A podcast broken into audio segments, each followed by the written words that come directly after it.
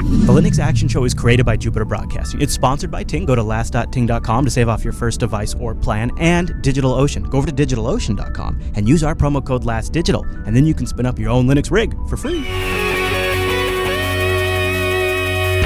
Welcome to the Linux Action Show, episode 365. My name is Chris. And my name is Noah. Hey there, Noah. Good morning. Guess what? Big show today. Huge show today. Really? Yeah. Actually, uh, both Noah and I were kicking around this week. What do we want to talk about? Something that we're both really kind of fired up about.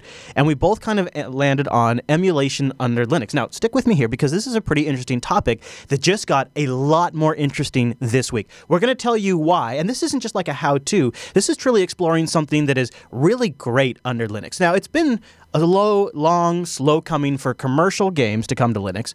And in the absence of that, the Linux community has really done an excellent job of bringing some of the best and some of our favorite classic games to us. Now, this isn't really an episode celebrating classic games so much as celebrating something that the Linux community and open source community has done exceedingly well. We're going to show you a couple of tools to take advantage of all of this hard work that really shine under Linux. Anything from somebody who's mildly interested to somebody who's super passionate about retro games. We're going to talk about that today. But plus, in the news segment, we're going to have to talk about Oculus totally bailing on Linux users. There's a new Ubuntu phone coming out, and finally, maybe a true Google Docs killer. Plus, we've got other things in the news segment, the feedback, and our picks. Noah, huge show. Huge. I guess so. I guess we had to go big for episode 365 after all. That, that doesn't come around every every now and then. You got you got when that happens, you got to go big. Uh, and the news was really big this week too, with Venom in the news, uh, some new kernel vulnerabilities that just came out on Thursday or Friday, I think it was actually. We'll talk about that. So a ton of stuff we have to cover. So let's just jump right into our picks. This came right out of the headlines this week. We couldn't ignore it. You guys probably all saw it. The Chill Hub runs Linux. That's right. It is an Ubuntu powered fridge that runs Linux. That's our runs Linux pick right there. Noah. I I uh, I don't really have a lot to say about this because it's kind of an example of Internet of Things that is a partnership between Canonical and GE. Canonical also announced a partnership with Microsoft and Acer this week to power their Internet of Things with Ubuntu Snappy. Sounds very fancy, doesn't it? Uh, it'll be great when it's a shipping product. Chill Hub runs Snappy Ubuntu Core. That's the transactionally updated minimal Ubuntu spin that we've been talking about recently. And you know the idea is you have a fridge here with two USB ports, Wi-Fi has apps for iOS and Android, I presume, and then it tells things like it checks sensors for temperature data.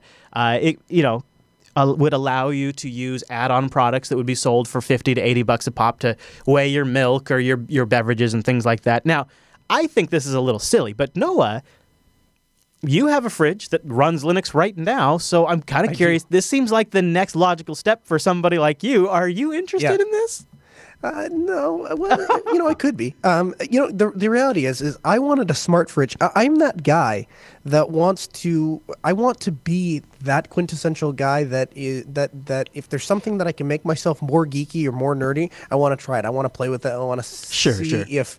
and the the problem with that is, is it leads me down a road of constantly doing things of buy it and then find a way to make it useful, rather than saying what most people do. I have this problem. This technology would fill that that Here's, that void, and I kind of work backwards. I kind of I kind of wonder about maybe overcomplicating our lives if we're gonna do this. Super mm-hmm. glad we're doing it with Linux, but at the same time, do I need to spend $150 for an autofill water pitcher sensor to send a notification to my phone? I already have too many mm-hmm. notifications. I already have too many things that I worry about. Do I really need to worry about the state of the water in my fridge? I could just fill more water in there when I see it. You know what I mean? Like. Right. I, I guess. But I you guess and I, I were like just the, talking last week. You and I were just talking last week about how you would like to have a fridge at the studio that maybe took an inventory, and when you ran low on whatever it was that was in there, you would it would uh, it would send a thing to your Amazon account and, and automatically reorder the, that. The so difference there is I, I envision that more like an Amazon fridge, and it, maybe it would run uh, Linux as well, but that would be tied in with Amazon services. There wouldn't be like the fridge would come with a water sensor I wouldn't have to spend right. $150 because it makes Amazon more money when I order more water or whatever the hell they would do. That's true. So I, I, uh, I, it's not, it's not, it's just, it feels very commercialized. I'm not the only one who thinks so. Uh, if you just time mm-hmm. travel a little bit, you say go back to 2006, it seemed like maybe Mark Shuttleworth thought it was a bit of a silly idea, uh, Ubuntu running on a fridge. I mean, or maybe he thought it was a great idea and just saw the future. But here, I'll show you, I'll show a clip. I'll play this clip for you, Noah. This is Mark Shuttleworth from 2006, uh, November 16th, talking about Ubuntu powered fridge. Uh, Ubuntu rare footage. Wonderful things possible. For example, Linux appliance. with Ubuntu pre-installed. We call this the fridge. Yes, that really is. That was Mark Shuttleworth doing a Borat. I'm going to play it again because it's a little hard, but that's Mark Shuttleworth pretending to be Borat, introducing the Ubuntu fridge. It is. It is him. I promise. If you listen to the audio version, and uh, then they'll play the later version. Ubuntu make wonderful things possible. For example, Linux appliance with Ubuntu pre-installed. We call this the fridge. That's pretty funny. And so obviously they they have some humor about it. In a way, it's kind of remarkable to see Ubuntu running on a fridge. But you could see even back then that, like, at some point, Mark Shuttleworth himself thought the idea was funny enough that he would dress up as Borat and do an infomercial for Ubuntu running on a fridge. And that's a thing. I'll have a link to that in the show notes. I thought that was pretty good. But no, if you buy one, you'll do a review for us, right? Absolutely. How come I don't believe you? I don't feel like you're going to buy one of these. You don't things. believe I'd do a review, or you don't believe I'd buy the fridge? Yeah, that. That I don't think you're actually Okay. going to buy the fridge. I don't know. I, don't, I think you're at, At this BSing me. point, I have no plans to buy an Ubuntu powered fridge. Well, here's the thing: if you can make, if there was something I could do or play with the fridge that I couldn't already do, I, I would be perfectly happy to, to to do that. But honestly, my smart my smart fridge, to the extent that a smart fridge can be useful, I have found ways to make it useful. Yeah? And, Okay. Uh, so It has. So you think it has actually sort of been a worthwhile investment? Um, I think that I could have solved the same thing by setting a tablet up in my kitchen. But the thing that I like about my fridge, the the the, the thing that makes it to the point where I would say if I had it to do over again, I'd do the same thing. Is when I wake up in the morning and I walk out in the kitchen to get to uh, to drink a glass of orange juice, my schedule is right there on, on the screen. I see what's going on that day. And more importantly, the other day I woke up, realized Sarah had a dentist appointment, and so I realized I was alone in the house with the kids because she had left. And uh, the where I had Fridge is how you realized that was when I saw it on the fridge. yeah. So, um, so, but I could accomplish the same thing by just mounting a tablet in my kitchen, right? Yeah, I suppose. Seems like the Hmm. actual the harder part is actually being really good about keeping your calendar up to date. that seems like the actual trickier it- part. Google, but yeah. Yeah, I know. I I'm getting better about putting things on my calendar. Yeah. Uh, you know where I put things on my calendar, Noah? Do you want to know how I do that? Up on my. Google own it. cloud droplet. That's right, over at digitalocean.com. Ah. I have gone to OwnCloud, and I think it rocks. Go over to DigitalOcean and check them out. They're a simple cloud hosting provider dedicated to offering the most intuitive and easy way for you to spin up your own cloud server. And I say that like almost instinctively now, but it is really legitimately true. And I think it's worth underscoring because when that, when DigitalOcean removes the friction of setting something up like they have, and what that is is spinning up your own virtual server that you have root access to up in the cloud with an HTML5 console. They've removed the difficulty in doing that thing. That's incredible. That's closing that gap and making it possible that when you need to launch your own server, when you need to expand your infrastructure, when you need to scale on demand, when you need to try something, when you want to put a container up in the cloud, you can go to DigitalOcean and you can do it for an incredible value. You can get started in less than 55 seconds, so it's not going to be a huge time investment. That's huge. And I don't know. Maybe I feel like I shouldn't I honestly they could probably they could probably say five minutes and I'd still be impressed with that. But no, it's 55 seconds. Starts at only five dollars a month for 512 megabytes of RAM, a 20 gigabyte SSD, one CPU, and a terabyte of transfer that's dedicated to you. You're not going to get surprised by a bandwidth bill. It's just a terabyte of transfer. And DigitalOcean has data center locations in New York, San Francisco, Singapore, Amsterdam, London, and a really nice brand new one in Germany that's in an ideal location so that way you can really provide great access to all the locations around Germany as well. But what I love about DigitalOcean is they've wrapped all of this Linux and KVM and all of this great technology around this incredible interface. DigitalOcean's interface is very, very intuitive, and power users can replicate the interface on a larger scale with DigitalOcean's amazing API. they recently revved it. And uh, even before they had revved it, it's, it's even better now, but even before they had revved it and released the new version of the API, I was getting notes from listeners saying, you know, there's just like all these really great things you could do with the DigitalOcean API. You could integrate it in with your Puppet management infrastructure, and if you need to scale on demand and, and deploy some servers, you can plug it in with your Juju management system, and you can do the same thing. You can just drag those little charms onto a box, and it will go deploy a droplet on DigitalOcean using the API. I mean, it's super slick, right? But uh, those are all like super high end features that I never really needed. That they never really connected with me.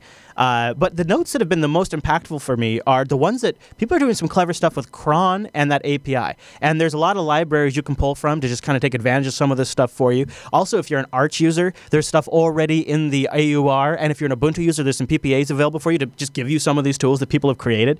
And then you can do things like on updates, you can snapshot on the DigitalOcean droplet or take a time snapshot. So that way you have here it was on a monday here it was on a sunday or a friday or whatever if you're doing something for during the week. All these little neat ideas that have really solved a lot of the fundamental data backup and disaster recovery solutions that used to really take a lot of creative engineering on the back end when you had an on-premises solution. And now with digitalocean's api and their built-in tools taking those snapshots making those templates having those systems set up like that is a no-brainer. And there's so much code out there already written by the community that you really don't have to be a whiz to take advantage of it. And there's a ton of great apps like uh, last night I was playing around with a DigitalOcean uh, app on my Android device, just messing around with stuff. It's it's really great because I feel like I can fully manage my infrastructure anywhere I need to be using either the really simple tools on their on their web or much straighter for or much you know much more in depth control uh, with the API. So go over to DigitalOcean, check them out. It really is an incredible service. Noah and I have tons of droplets because we love them, and you can get a ten dollar promo code when you use the code LAST Digital. Apply that to your account. $10 of credits. Try out that $5 rig two months for free or get a higher end rig. Their pricing plans are really straightforward. I dig this about DigitalOcean because so most of my droplets, I get away at $5 a month because Linux has incredible memory management. And when you put that on top of SSDs, it's amazing what you get for $5 a month. Uh, and then recently, when I decided to deploy a Minecraft server for uh, my uh, son and my wife, and now my daughter, uh, uh, it turns out that I just looked at their pricing plan and said, you know what? I'll do $20 a month. I get two gigabytes of RAM, a two core processor, 40 gigabytes of storage space, and three freaking terabytes of transfer. I can also re I can resize these on demand as I want. And then, you know, that's great for me. Uh, but my co host on Coder Radio, he'll use it for testing with his clients. So he'll often just use the hourly pricing. And look at that. You click that little toggle, and now all of DigitalOcean's pricing structure has changed to hourly.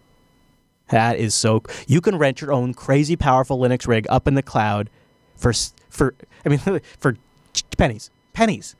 And they also have high volume plans available. DigitalOcean.com. Use the promo code LastDigital. Go check out the tutorials to really take it to the next level. They're a really great service. They're they're that they're, they're kicking so much butt with this. Last Digital, you can get in for for free for two months.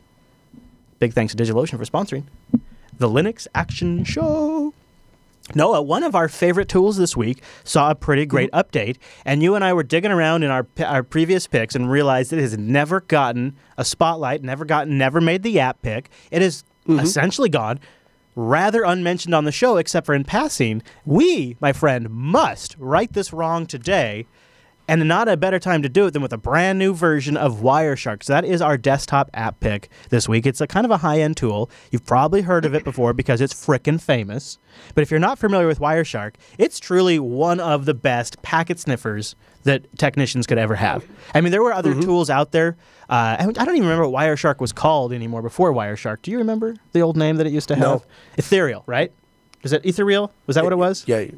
Could Anyways, be. you must have used Wireshark in troubleshooting things, right, Noah? Oh, many times. Yeah, but yeah. Actually, so I'll I'll go through this. So I have I have like this PTSD thing with Wireshark, and that is every time I introduce, every time we hire a technician and we tell them about Wireshark and packet sniffing, um, one of the first things that comes up is they go home and they try and sniff their network and they realize they don't see any traffic. And, uh, I, and so to avoid all the feedback, if you don't mind, I'll take yeah, 30 buddy. seconds Thank and just explain. So yeah, yeah. essentially, if you take a, a six-way power plug and I plugged it into an outlet and I plug uh, five different devices in there, I am sharing that outlet with those five devices. And so they're all physically connected with a piece of copper. And that's kind of how a hub works. But a switch is a little bit different in that when you have a switch, which undoubtedly in, in 2015, if you if you're buying uh, hardware to connect uh, multiple computers together, you're probably using a switch. And the way that a switch yeah. works is Hopefully. it's only sending information out uh, to a specific switch port. So yeah. if I am on switch port one and I send a packet that is destined for the MAC address that exists on switch port two, only switch port two is going to see that traffic. And the only way to get around that is to have you know a more expensive switch like a managed switch where I can mirror all the ports, or of course I can plug a hub in between those two computers. But if you try and open up Wireshark right now on your home network, you're probably not going to be able to sniff any traffic right. unless you have a switch that's capable of doing it. And then of or, course uh, because or, because I know that everyone's going to say this, uh, there is ways that you can flood the switch and oh. crash oh. it, and so it essentially oh, yeah, turns into so. a hub. Or actually, if you just uh, it depends on your wireless adapter. Some of them are not so capable of it, but wireless networks by default are essentially set up like a hub. They're a broadcast domain, right? So you can sniff wireless pretty well with Wireshark. Yeah, right, right. Uh, it's a, just uh, there's a, there's a couple people that will open it up and then it won't work and then they'll wonder why. It, it works. One of the things that's great about Wireshark too is that it's available in GTK or Qt. I always pretty much have used the GTK interface except for uh, with this most recent version.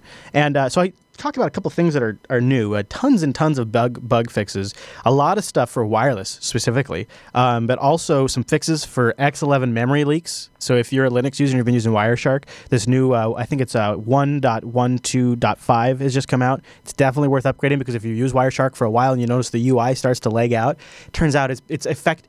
Wireshark itself doesn't have the memory leak, but a bug in Wireshark caused a memory leak to occur in X.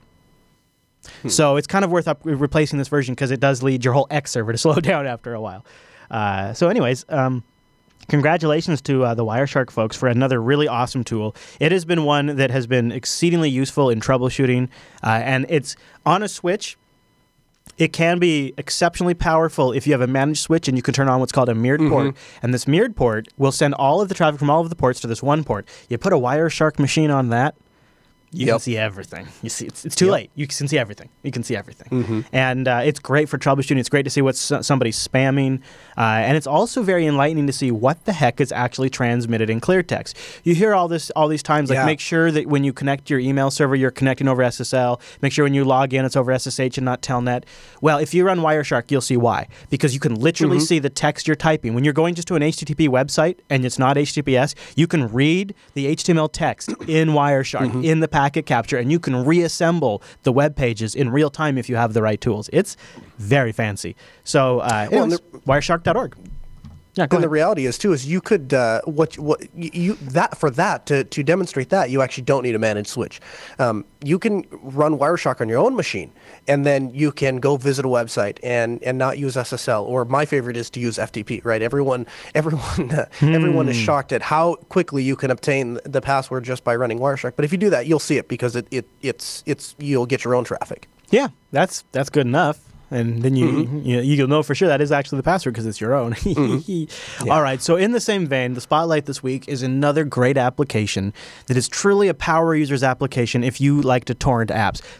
Noah, you'll you know there's a million different ways to torrent stuff under Linux. What's your preferred torrent? Right. You have kind of a fancy setup, don't you? Tran- oh, well, what I do is I, I, I use like transmission with the, Right. Yeah. Yeah. So transmission has the ability to enable a web service, and so essentially, mm-hmm. when I want to when I want to download a torrent, and it bothers me that that the the word torrent has become synonymous with Pirate. illegal downloading. Yeah. Torrents are the most effective way to transfer data. Maybe not the most effective way, but a much more efficient way to transfer data from one place to another, rather than using like an HTTP download. Well, um, and so yeah. what I have is I have essentially a torrent server that is set up, and I drop the torrent link into. I visit. I go to my torrent server webpage. Uh-huh. I drop the torrent torrent link in there. Yeah. The torrent server downloads it on our huge uh, connection here at the office, and then I just it SCPs it to my cool. uh, box, my file nice server setup. at my house. That's a nice setup. Uh, mm-hmm. So, and you're using the web component of transmission to do that. I've used that before. It's right. mm-hmm. it's okay. It works. Yeah, it's okay. Mm-hmm. Um, when I when I did a little like extent on KDE and was you know really kind of trying to replace all of my tried and true GT, GTK applications with Qt applications or alternatives, I gave up on transmission and I switched to a program called QBitTorrent. Uh, and QBitTorrent, I was blown away with the power and functionality and feature set of this. I thought I knew Q. I thought I knew BitTorrent applications. No. Not only does Qt BitTorrent have great performance, so unlike that one like Azure or whatever it is, that Java-based one that has a lot of features, it gets crazy slow. Not a problem with QBitTorrent. Um, it has great code. It also offers a web UI, much like Transmission does. It has fantastic filtering for RSS if you want to do RSS based uh, like episode downloading. Like you know, we ha- we make all of our shows available on BitLove uh, with RSS. It has pre-tracker and re-announce, and uh, which is very nice for catching files that get popular really quick. It's now been rebuilt using Qt5. The UI web code has been completely rewritten. So is the episode filtering. It also now has options to automatically hibernate and shut down the computer. Not a big feature, but one that hasn't been there.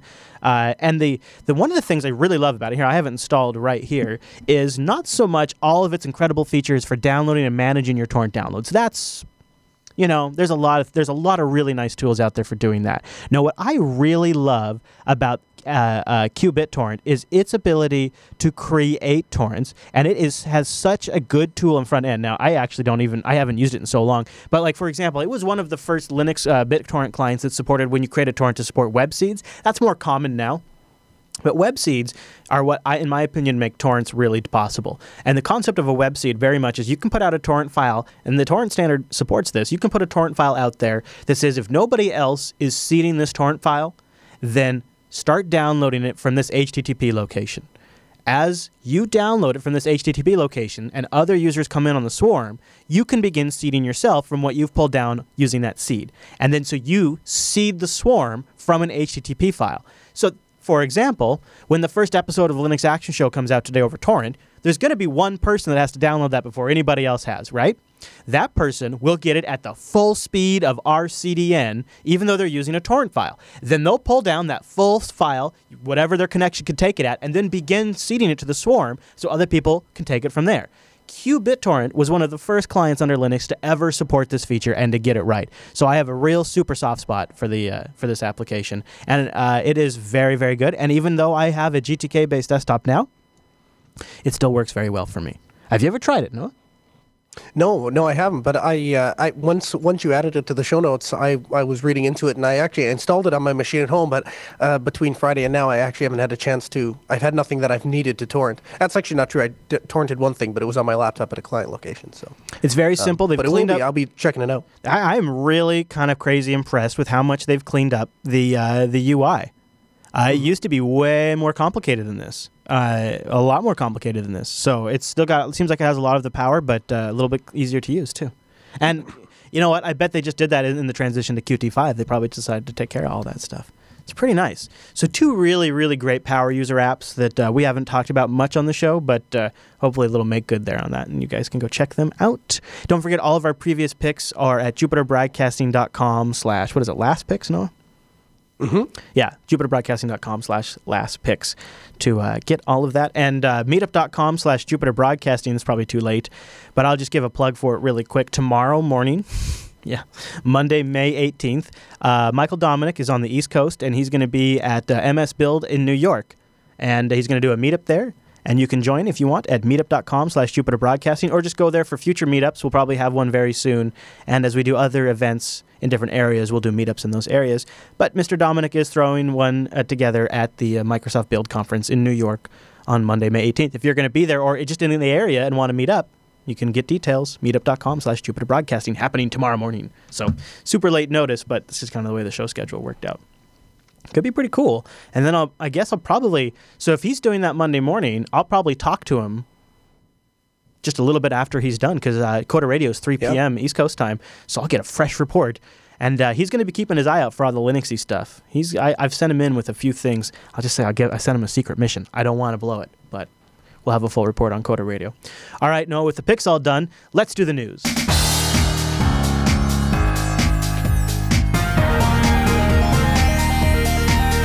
Hey, it's the news, and this episode is brought to you by. Ting.com. Go to last.ting.com. That'll support the Linux Action Show and give you a $25 service credit or $25 off your first device. I mentioned the service credit first now because Ting has a huge selection of GSM or CDMA devices you can bring over. They got two giant networks now. So there's a good chance you have a compatible device today. You can go to last.ting.com and they have a bring your own device page that'll uh, kind of give you a good direction. But if you want a brand new device, and I don't blame you, sometimes it feels good to start fresh. Plus, when you buy a phone from Ting, it's unlocked. You own it outright. It's just done. You know, that's kind of nice. So it'll give you $25 off your first device when you go to last.ting.com. What, what, wait, what is Ting? Well, Ting is the mobile service that pretty much all the hosts at Jupiter Broadcasting use, at least the ones that live in the U.S. Uh, it's it's only pay for what you use mobile, right there, simple and straightforward. It's six dollars just for the phone line. So for me, I have three phone lines because that's still cheaper than like one of the traditional carriers' single line, and then you just pay for your usage, your minutes, your messages, your megabytes, and Ting just adds it all up, and that's what you pay at the end of the month. And one of the nice things about Ting is not only do they have the CDMA and GSM network for you to choose from, if you're a little technical at all, you understand there's a lot of benefits to having just that level of flexibility.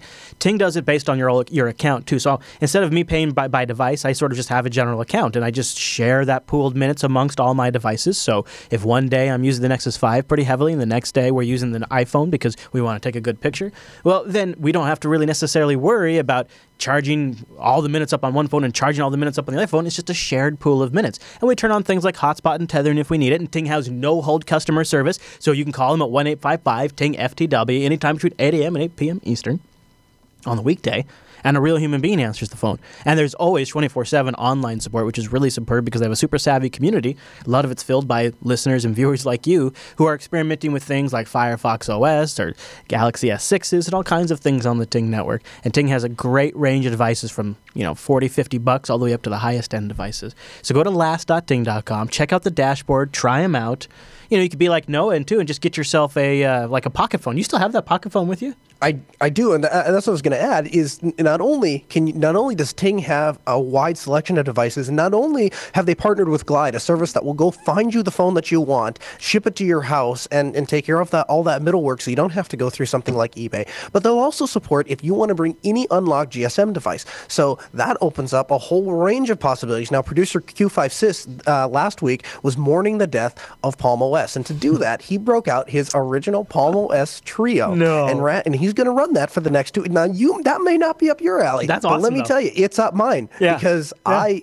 I, I am totally on board with uh, with Palm OS. I, I'd go back to it if I could, um, and and so uh, and so he's going to run that for the next two weeks to, uh, to mourn the, the the the end of Palm OS, and that's only possible because Ting is supports any unlocked GSM device. So Yeah, it's they, nice, they can't they have no interest in stopping As you long as- using any device. No, as long as it's unlocked and as long as it supports the right frequencies, you're probably going to be able to get it to work. You're, depending on the device, it's going to be varying degrees of how much help you're going to have. You might just have to buy Mm-hmm. the sim and make it work. Like uh, Chase did that with uh, our buddy Chase from Unfilter. He set up some security Uh-huh. cameras around his house. And just got a got two uh, two uh, Ting nine dollar GSM sims, popped them in each, Mm-hmm. and you know he didn't have to call support, he didn't have to do anything like that. He just got them working, Right. And now he's got Yeah. access to them twenty four seven, and he's only paying whenever they anytime they need to send data. So it's a really economical solution for any automated It's kind of like you know set it and forget it Yeah. system, like hooked up to a Pi or something like that. It's really cool. Mm-hmm. Uh, I want to wrap it up because uh, we always like to have an app pick, and they have a new one. Kyra's here this week with something that I've never heard of before. I, I don't even know what it means. Let's find Is out. Is your phone not making it through the day? I'm Kyra, and this is the Ting app of the week.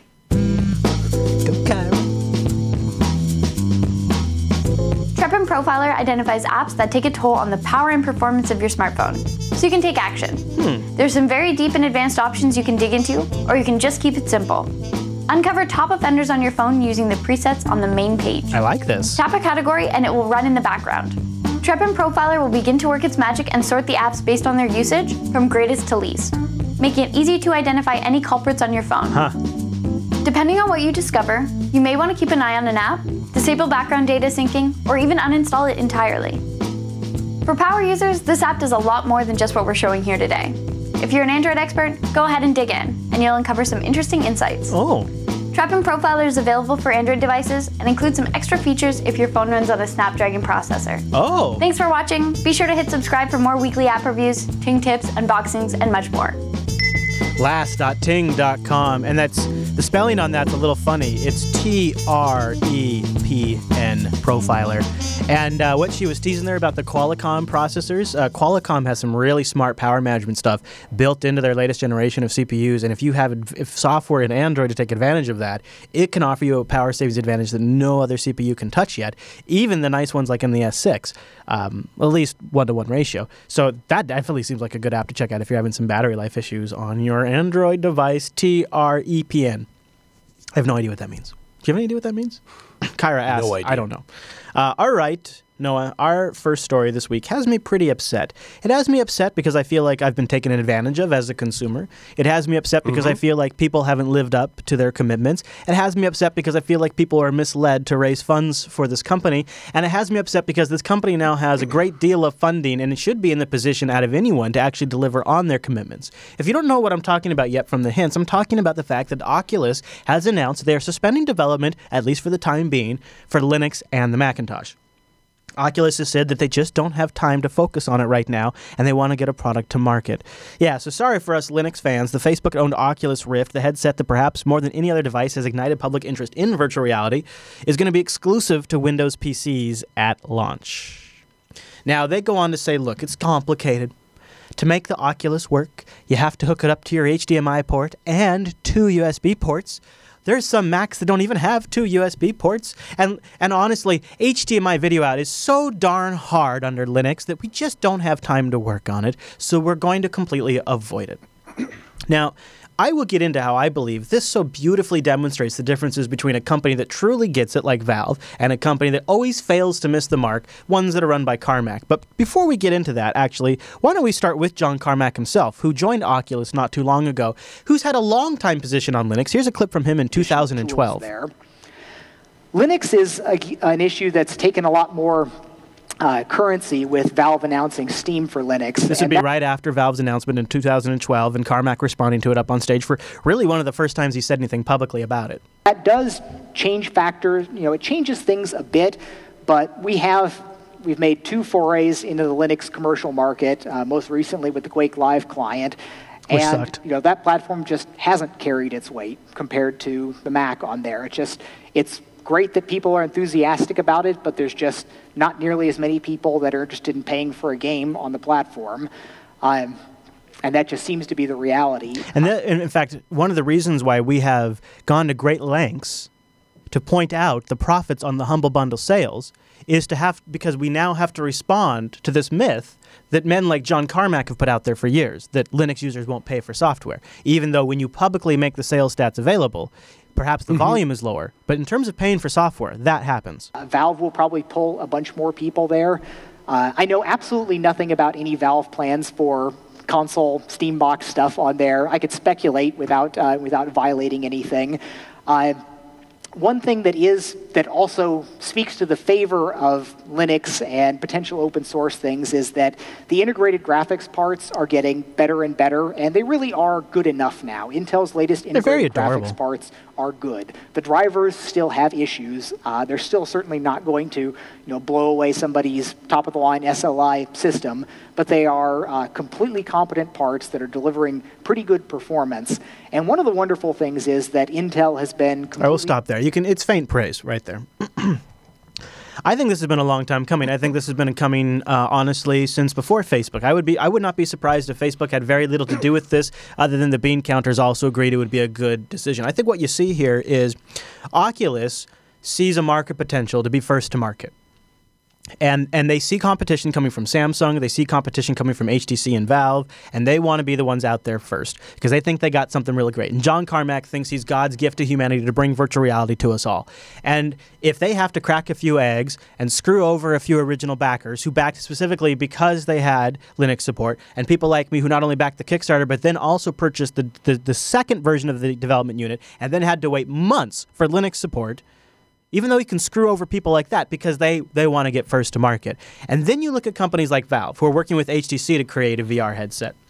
Valve, they look at this same problem, and when they decide they wanted to make a product based on Linux, they didn't chicken shit out once they thought it was going to get hard. What they decided to do is work directly with the community and create SteamOS and improve Linux at the base level, improve things like the controller input at the kernel level so that it's improved throughout Linux, improve things like the graphics drivers, work with OEMs to fix that stuff at a fundamental level so that way they can base a long term successful product off of a free operating system. See, that's long term visionary thinking, and that's the difference mm-hmm. between Valve and Oculus and John Carmack. John Carmack thinks he's a visionary, but he doesn't actually see the very, very big picture. If you go out and you make a product for a dying platform like Windows, you're going to make a very cute, adorable product, and it will get you some places. It'll probably be used in medical fields, and Facebook can probably push it very far. But if you have a product that can be integrated at the console level, that the gaming industry is behind, that people can support, that the community is behind, that could actually fundamentally change gaming forever. VR is a big deal if we don't screw it up, and the HTC Vive is supposed to be quite, quite, quite good,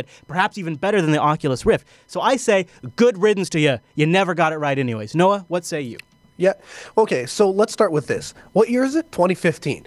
In 2015, let's look at some of the other projects that that have similar ideas. They're they're they're funded and and we're off to get uh, development started and and you want to get people that that know about the technology and that uh, that can craft ideas and write software and stuff like that. Look at things like the Raspberry Pi. Look at things like the Intel Minnow board. Look at things like that little computer we covered last week that's under $10.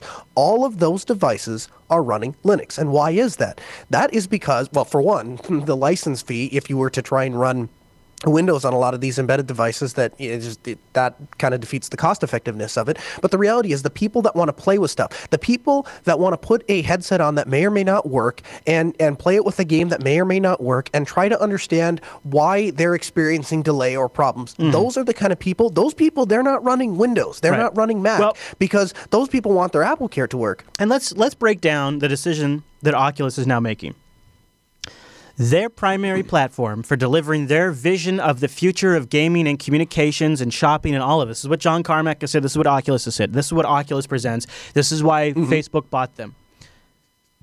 This incredible product of the future depends on a platform that A has a better past than it does future, but B, more importantly, mm-hmm. the primary creator of that platform, you might have heard of them before, they're called Microsoft, is building a mm-hmm. competing product called HoloLens and has a competing Right. product called Kinect.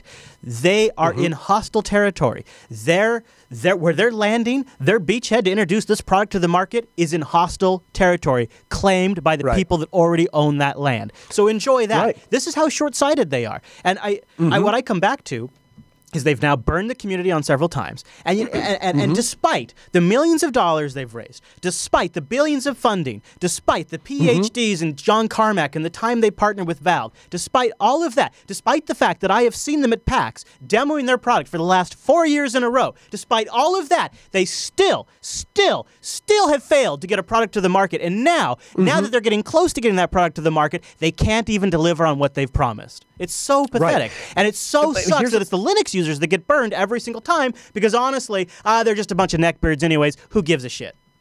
Right. But let's, the shame on us if we forget about it. Because in five years, when they look back and say, you know what, um, they, they come and sit down at our booth and say, hey guys, uh, you know, we just wanted to give an interview because now we're interested in Linux because that's where the money is. And it, it looks like uh, Microsoft wasn't uh, a real great place to bank on. And look, we brought cupcakes.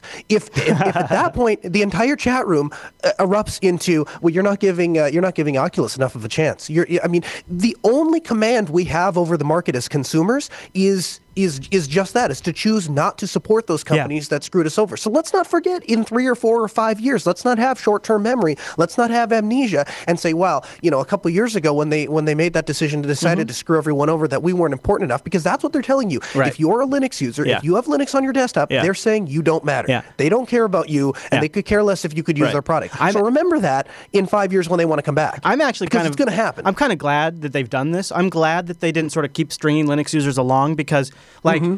you know, they could have gotten to a really strong market position and then pulled the rug out. At least now they've showed their mm-hmm. true colors when they're still infantile and they're impotent and haven't delivered anything. So now we actually know, okay, this even though they've really started the conversation here, they're actually a company that's packed with a bunch of old bureaucrats that think in the 90s and the 80s and they don't actually know mm-hmm. the new modern world that's happened post, you know, 2000 and something. And so maybe it's a good thing that we're not putting them in the position of being responsible for the future of interacting with our computing platforms. Maybe that's a good thing because they obviously aren't equipped to handle it anyways. So now that they've sort of played their cards before they've gotten to a power of position, uh, position of power, we as consumers can instead choose to invest our things in like HTC Vive, open source products, Right. even Google Cardboard for all I care. And if, and, and Yeah, if you wonder why I'm so passionate, um, I've tried it. Okay, I've tried the first version of Oculus. I've tried the second version of Oculus, um, and and to me, I, I think there's three or four technologies I've used in my life where the moment I tried it, I went from I don't get this to oh my god, this is going to change everyone's life. yeah. And that's I don't Yeah. often make that claim about technology. And when I put that Oculus Right. headset on and I was transported to a raft in the middle of the ocean, and, and I could look around and walk around, and it was connected to my Linux box, I had a moment. And I said, I would Yeah. really love to see this take off. And I would be willing, in exchange for that, to even let Facebook be the people that bring it to us. It is that important of a technology. And now Mm-hmm. I'm glad they've played this hand because now I realize that was a mistake and I'm, I'm not willing to make that sacrifice. So now we know. as long as as long as we users aren't stupid, they can only play that card once. Right. And now they've now they've burned us, and as long as we as long as we stick by that, but you know what? Who wants a, who wants a headset that I can't use? I mean, if if if if if a headset comes to market that is truly that is truly open and, and so for example maybe manufactured by ATC or HTC that worked with Valve, I can use that headset on my Steambox. I can use that headset on my laptop. I can use that headset on my my gaming Yeah. rig downstairs. Yeah. Why would I want the Oculus that only works on on on one device? That doesn't even make sense. The more you know. So- the more you know. Yeah. All right, moving on. Obviously, it's just it's, it's disappointing to see uh, Linux users get milked and then dumped. Um, but you know what? We're used to it. That's the last company that John Carmack's at that gets my money. All right, so let's talk about vulnerabilities that uh, have cropped up in Linux. Let's start with the big one this week, uh, Venom. Uh, if you've watched TechSnap, we did a major, major, major, major analysis of Venom. It's totally a, it's it's Alan at his best. Um, so no, we've been talking about Venom this week. It's not a it's not one of these that's probably going to affect a lot of our listeners. It's a vulnerability in virtualizers like uh, QEMU, Xen, KVM, and VirtualBox. And uh, it's a vulnerability in the floppy disk controller code. And even if you have the floppy disk controller turned off on your virtual machine, it turns out an attacker, if they could get access to your machine, so they have to get access to your machine. But if they get access to your machine, they can cause essentially like a, a buffer underrun or overflow or whatever the hell it is in the floppy controller code. Then they can compromise the virtual machine and then spread to all the other virtual machines on the host. So it's a pretty significant flaw for those people that have large KVM, Xen, QEMU, or VirtualBox installations. It's nasty because it allows you to break out of the virtual machine. So that's Venom. It's got itself a logo. It's super scary. Everybody's talking about it. Big panic. The other thing that came out this week is, uh, I guess, a couple of remote packet of death vulnerabilities. And not just a couple, but four. Now, the packet of death vulnerabilities are a little scary because that means it really just takes a network packet to, to, to screw your machine up.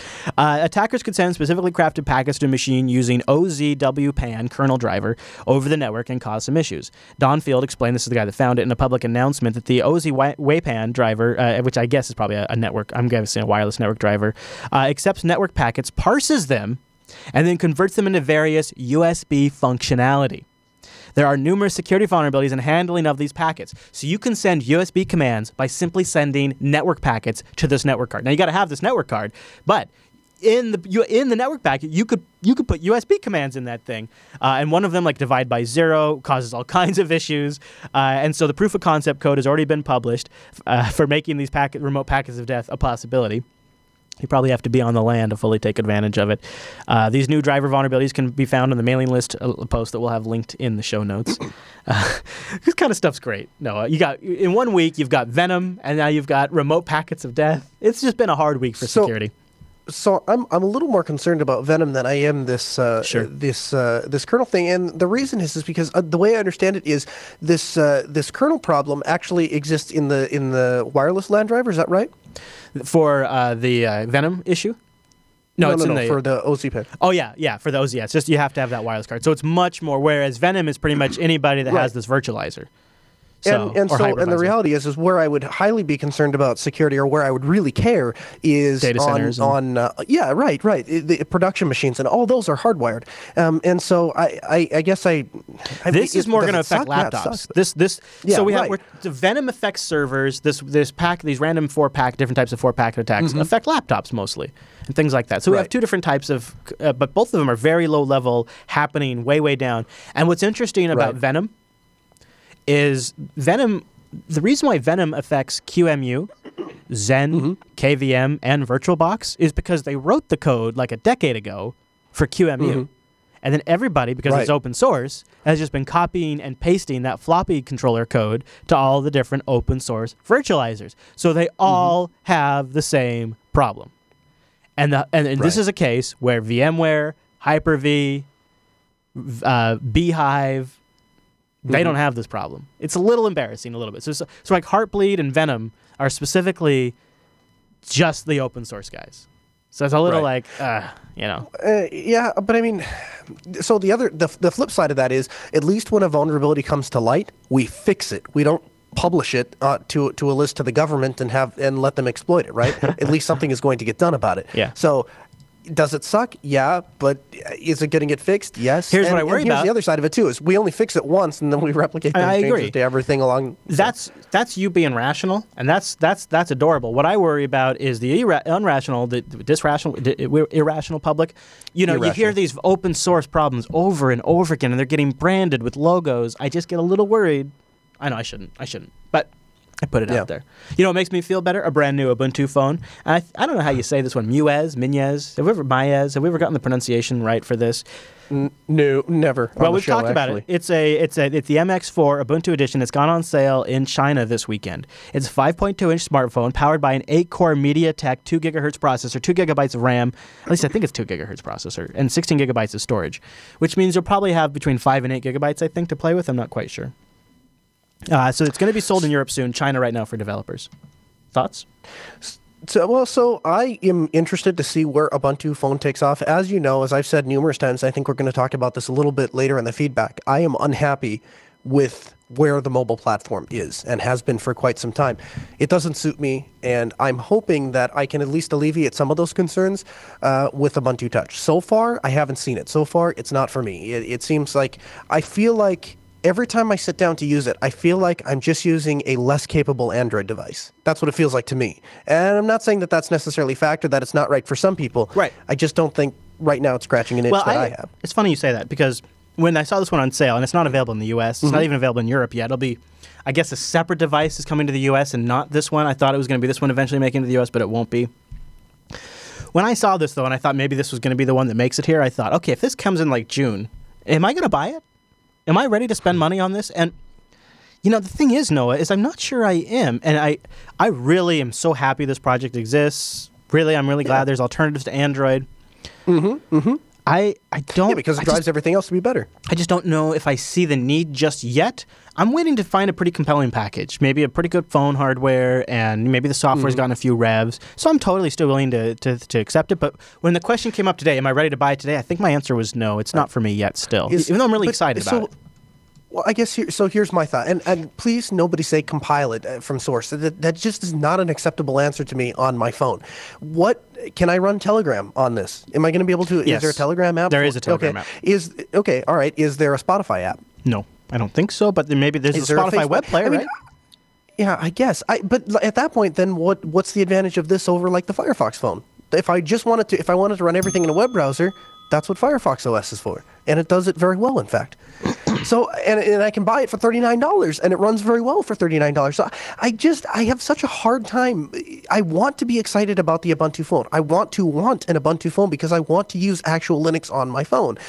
And then I think what you're responding down to, I think you feel you're feeling guilty, but this phone, Yeah. there's a re- no, but there's a reason why they're selling it in China to developers.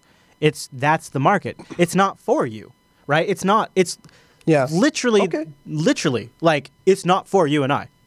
But it, Okay, look at that's the- fine. I can accept that. I know. I you know what it is? You and I people- want it to be for us. We want Yeah. to be excited by it. Right, And, right. and not only do we want it to be for us, but we want to be like, you know, that Ubuntu desktop's been kind of neglected, but it's been totally worth it because now we have this awesome phone, and oh, Yeah, finally it's been yeah. totally worth it. And it's it's just not there yet for us. It's not worth it for That's us. part yet. of- There's no payoff. that's part of for it. us.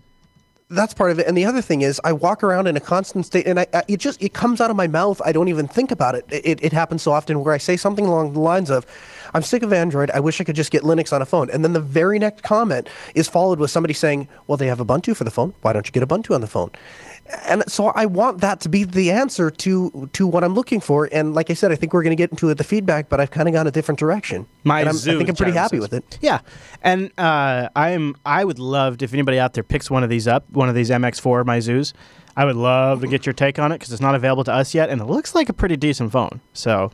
I, I, this is where I, this is where the rubber starts to meet the road for me with Ubuntu Touch. I'm not super compelled when it's like on the Nexus 4 or it's on the BQ phone. Um, that'd have been great in you know a couple of years ago, but with the MX4, seems like a pretty legit phone uh, with a pretty good screen, pretty good processor. It's a MediaTek, but it's a still it's a, it's a they've customized it a bit. Um, so now now you're actually starting to get almost compelling there, and that's where maybe people will really start to make something out of it. I wanted to talk about something though that. I have not had a chance to play with it yet, so I'm a little apprehensive to cover it, but I'm so excited by the potential that I wanted to kind of put it out there and maybe see if anybody in the audience is using Document Server 3.0, just put out by OnlyOffice. They've made it open source now. A couple of interesting things about this. This is like a Google Docs competitor. Uh, it, it has a server component that's available for Linux. You deploy it on your Linux server using a Docker container. So they're distributing their software via Docker, which is pretty interesting. Uh, and it's it is a server component that offers web-based with a modern flat UI, spreadsheets, text, presentation editors. It supports OpenXML. Uh, it supports DocX, SLS, XLS, PPTX, and you can do collaborative editing in real time. And they've just made it available for free under Linux via a Docker container at onlyoffice.org.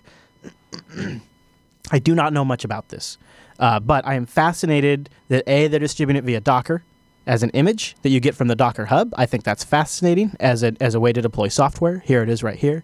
Uh, and it looks like it's had uh, 1,338 deployments, and it's only been available for a couple of days, so it's picking up. Uh, but if anybody out there has tried this, and this could maybe help us replace Google Docs. I mean, I'm just thinking I could I could put this on a droplet, I could put Docker on a droplet, and I could throw this on there and say goodbye to Google Docs and be a totally happy camper. But um, mm-hmm. I just don't know if it's legit or, or, I've never even heard of OnlyOffice before. So have you ever? Have you ever? Yeah. Are you looking at Office stuff all the time? Have you heard of them? I do. I do, and this is this is new on my radar. But the reality is, and, and I found this through through trial and error, is you could have a thousand people write in next week and say it's the most amazing thing in the world. Yeah. The only real way you're going to know just try it. is if you install it, you try it, and then it either works or it doesn't work for it you. almost That's kind looks of the sad too good to be it, true. It, it, really mm-hmm. does. Uh, the UI is like it's kind of modern looking for Word. Like it kind of looks yeah. like it's inspired by the newer versions of Office, but without going over the top. So it's got kind of the ribbon style without it, but it's still a toolbar. It's like if the ah, ribbon never went okay, fully good, ribbon good, and stayed good. a toolbar. All right. It's nice. Yeah, if they want to make it look like a ribbon, as long as I have a file menu and a freaking print button. Seriously. Oh yeah. I know what you mean. I know what you mean. So, anyways, that's pretty cool, and it's very nice that they just made it free and available for Linux. Could be a great way to get a free Office for an for a LAN or for a small business or just a home solution. And it says full compatibility with Microsoft and Open Office. Could be cool. It's only onlyoffice.org if you'd like to check that out. But Noah, that's all the news for this week.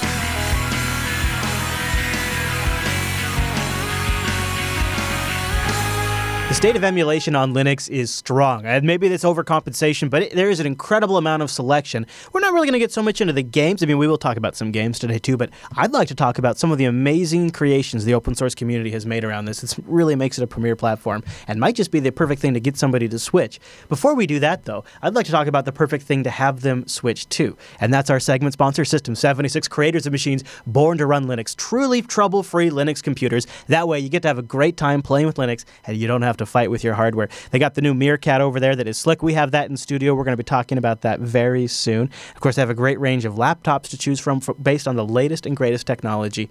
And the truly great thing about buying a System 76 rig is, for example, the computer you're watching this screen on right now, the one that I'm sitting here scrolling this screen on, is a Bonobo that is coming on its two or maybe even third year now, possibly.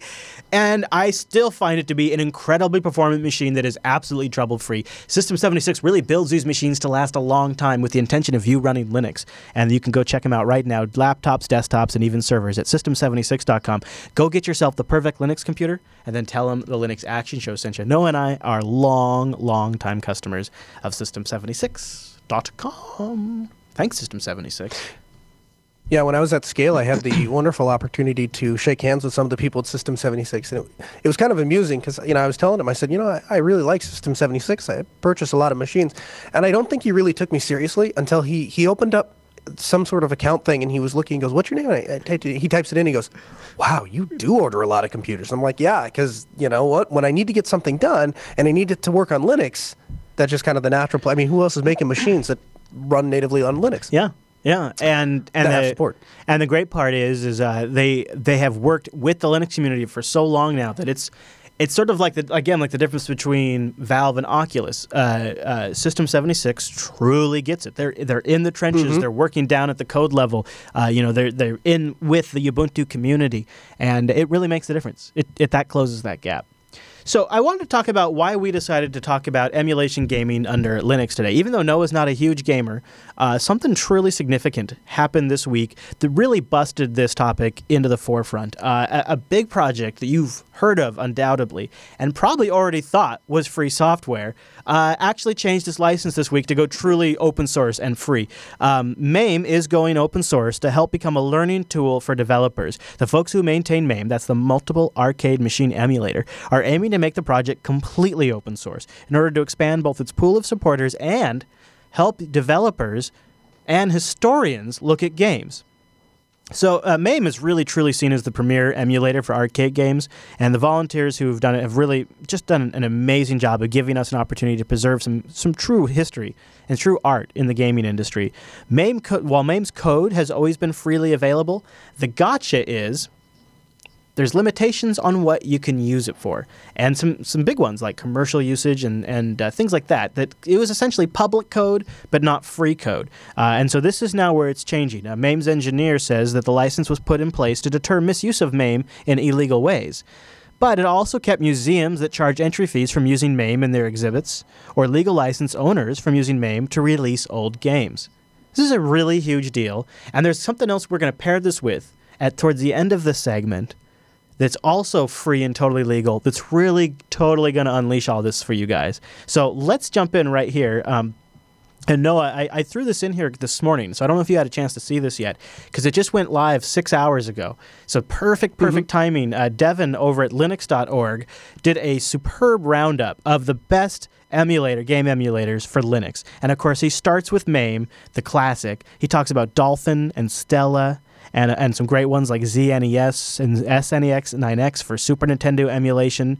Uh, a whole bunch that we're going to get into today. So there is more resources in the show notes that I encourage you to check out. And uh, a nice plug here for for Devin because I just was really it's like wow the timing on that write up was was great. Um, so that was MAME's announcement was the number one reason we wanted to talk about this today. The number two thing, and this is I think what maybe pushed you over the edge, Noah, is mm-hmm. I was mm-hmm. like, well, there's this there's this new DIY retro emulation console called like Lakka or something, and it lets you turn a device into a full fledged arcade. And you're like, what? I'm like, yep. yeah, you could check it out. It's at Lakka.tv if you want to look at it. And you're like, hold on, this is a big deal. And you had a couple yep. of ideas on how to take advantage of this. So why don't you share that?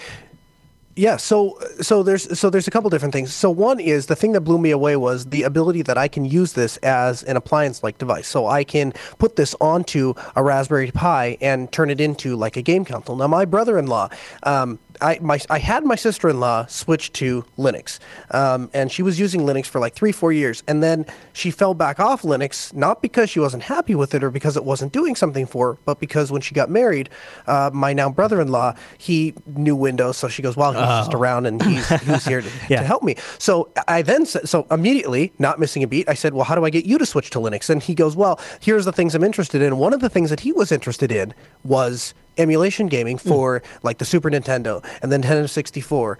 Um, and so I gave him a Raspberry Pi and uh, and he put uh, this uh, the software on here to get so no. it actually acts like that is his Nintendo. Yeah. So I'm hoping within a couple weeks, if that works out, and he's like, yeah, this Linux thing is really cool. Maybe we can switch them both back yeah. to Linux. So this here, and I know you actually wanted to. If you had any, if you if you had anything you wanted to show, I, am going to talk a little bit about uh, Lakka here. This is actually pretty cool. It's built on top of two things that the audience is probably familiar with. One is OpenELEC. We've talked about that kind of recently on the show, and the other is RetroArch emulator. Uh, it's, so it's it's able Lakka is able to emulate a large range of hardware. So not only will it do the emulation of the software, but it'll emulate the hardware. It's free, so that's one thing. And it gives you a full screen UI to take advantage of the interface. You can see here on the demo, he's able to switch between the console games, Game Boys, and things like that. Now, I wasn't able to uh, show. I wasn't able to show it because it requires a resolution change, but it's pretty slick, and uh, you can download an image for it. But you can also get it ready to ready baked for a lot of different hardwares. Uh, so, like if I go here you can say get it. Oh, I guess I didn't even realize they made it available for Windows. But you say go get it for Linux. They have images ready to go for the Raspberry Pi, the Cubox-i, the Hummingboard, the Odroid, the Raspberry Pi 2, the Banana Pi, the Cubieboard, and the Cubietruck. Uh, I've got a Cubox-i, and you just get this image and put it on an SD card. It's really kind of neat. And so that's one thing to check out is if you want to just take over a device like a Raspberry Pi or something you have hooked up to your TV and just have a whole retro arcade that you just drop the ROMs on and it's ready to go and it's super approachable by anybody, check out Lakka.tv. It's kind of new. It's something you might not have had a chance to look out uh, look at, and we've been really impressed by it. And it's great, like Noah said, on the Pi. Mm-hmm. I have something else that I came across last night when I was dig- digging around for. Um, I'm trying to rectify something there's a topic come up recently about like a unified game store that unifies Steam and good old games and all this other stuff. And when I heard that, I remember thinking, I think there's already a project out there that does this. Plus, I need Mm-hmm. something that also helps me keep track of my Humble Bundle games and any things I've downloaded Right. directly from developers, from their websites, or open source Mm-hmm. games that aren't necessarily my repo. So I've downloaded the binary, like Xonotic. I usually just go download Xonotic directly from the website. I don't install it from the repo.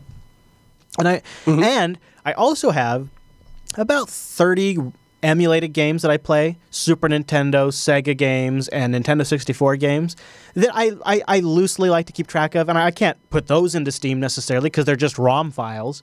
Uh, so there's a there's an open source gaming platform project out there called Lutris, L U T R I S, and it allows you to gather and manage, install, configure, and launch your games from any source in a single interface. And it's GTK based. It lets you manage your Linux games, Wine games, emulated console games, and browser based games from one UI.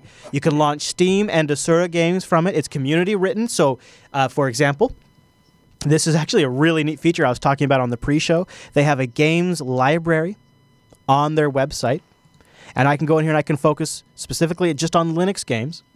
And when I click on one of these, it will download an installer script, launch Lutris, download this game, and install it for me. Now, not every game has an installer. So, like Aliens vs. Predator doesn't have an installer available for Linux. So, see, here's the three options I can do the Steam Windows version, I can do the good old games Wine version or the Linux native version. And I can click on install. It then asks if I want to launch Lutris. It fires up Lutris and says, actually, there's not an install script for this game. See, I knew that was going to happen because I tried this before the show. This, though, is a really cool error message. If you're watching the video version, read this error message. It says, unable to install game. No installer is available for this game. Here is your three options. Exit. All right, I'm just going to bail configure it manually, as in like give it the URL because you know what it is because you're not a dumbass, or write the installer. If you click write the installer, it takes you to their website and you can become the author of the Linux install script. Now, isn't that genius? What a great way to involve your mm-hmm. community directly on the error message itself. You want to fix this Right. problem? Here's the button. That is mm-hmm. genius. I think that is super mm-hmm. slick. So I wanted to show that to you guys because if you're ever going to have a failure, that you know, talk about now. I've never. Let's try. Let's try uh, Ah, Ah for the Awesome, which is a pretty fun falling game if you've never tried it. And they have the Steam version, which would, this would launch Steam and install the script, and then it would add it to Lutris, which is pretty cool. So let me keep showing you Lutris because uh, it's a it's a pretty neat uh, game library. So this is my Lutris library right here. I have one, two, three, four, five games installed right now. I've opted to create an account, so I sync my game titles with the Lutris service and server. I can uh, I have all different types of games here. I have native Linux games like Bit Trip Runner and Gratuitous Space Battle that I downloaded from the Humble Bundle. I have Star Trek The 25th Anniversary, which is a DOSBox game, which will launch the game inside DOSBox, which I downloaded directly from GOG.com. And I'd like to show this to you, for example. This gives you some nice advantages. Like when I'm configuring a DOSBox game, I can go here to System Options, and I can make sure that it doesn't forcibly mode change my resolution. So instead of making my screen go 640 by 480, I can say, you know what, keep my screen 1920 by 1080 when you launch this DOS, DOSBox environment. Uh, there's other game time options and flags you can throw to it. You'll notice too that Lutris also tries to go out and get the cover art for the game. So here's Super Mario World. That's obviously a Super Nintendo emulated title. It went out and downloaded the Super Mario World cover art for me for that game. And see, I just go into here. And when I configure this installer, I say, what type of runner, what type of run environment does this game need? And right now I have Linux native, a Steam game, a browser based game. It also keeps track of your browser based game, or an SNEX runtime Super Nintendo game. Now, take a look at this, Noah. I know you have to see this a little bit on delay, but this is really super Right. cool. I can go in here and I can say manage runners. And Lutris will bring up a list of all of the different runtime environments that I can manage through Lutris. So Linux, Steam, browser, Desura, uh, Wine games, Wines. Uh, so, for example, right now I don't have native DOSBox support installed.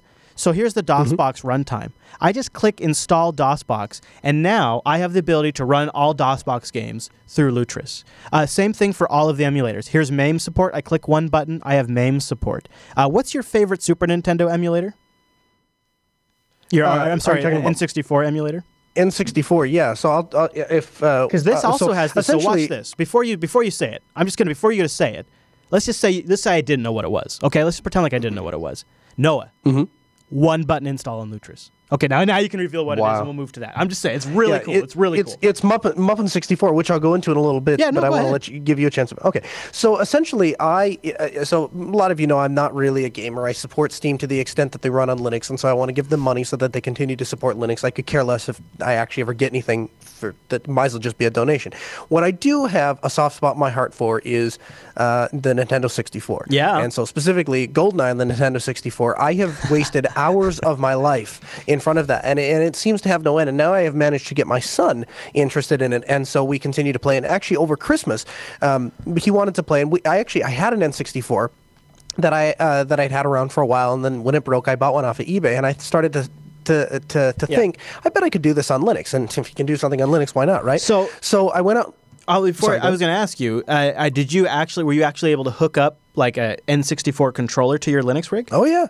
Oh yeah, yeah, we're getting to that. Oh, It- So, so uh, what, the software I used was Mupen 64, and I was able to get the ROMs, put them into Mupen 64, and we were able to play the games. Now, it might surprise you to learn that one of the most uh, effective and easy game controllers you can use on Linux is actually the Xbox 360 controller. Oh, it works believe- yeah. Mm-hmm. natively right out of the box. You plug it right in, it just works. Yep. So my son and I were using that, and that was fine for a couple weeks. And then I decided I wanted to use my actual N64 controller. Now, if you know much about those, uh, about the antiquated uh, controllers, the joysticks in the N64 basically like little rubber bands inside, and they would wear out, and so they would get really loose, and so you couldn't use them. So the the first step was to purchase an N64 controller, and then I had to rebuild the joystick, which Did you which eBay took a little bit of work. But, well, I did eBay that thing. Um, so we got, I got, a, I bought an N64 controller, and I, I went through and pulled the pulled the joystick module out. Put uh, put the a whole new system in there so that the joystick is nice and snappy, and then I had a good N64 controller.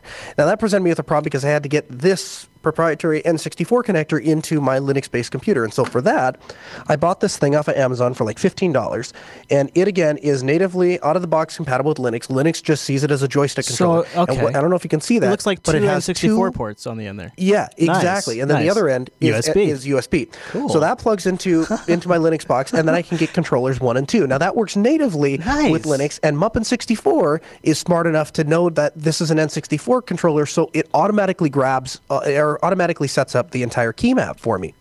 Oh, dude, it'd be kind of handy if you Um, had a link for that in the show notes if you can dig it up in your. Yep, yep. I, I have links for both of those that we'll throw now, in there. can I? And I actually if I, if I know you, did you want to switch over? Because I could. I wanted to show uh, something here in Lutris Please. real quick while you do that. Uh, so now Okay. I added the N64 runtime that uh, Noah likes. Which is Mupen 64 Plus. And so now, if I had a ROM for Nintendo 64, and I think Noah could probably hook me up, I can go right into Lutris, and now it just has native ability to support, run, and manage Nintendo 64 games right in this one central UI. So uh, the reason why the reason why I want to show this to you is you have things like MAME and uh, Lakka, which are like full screen or full systems. You know, there's a lot of different takes on MAME. There's a lot of ways that people, you know, can you can launch a different ROM. The thing I really like about Lutris is it's just a straight up desktop application where I do 95% of my gaming. It's not a full screen take over your desktop kind of thing.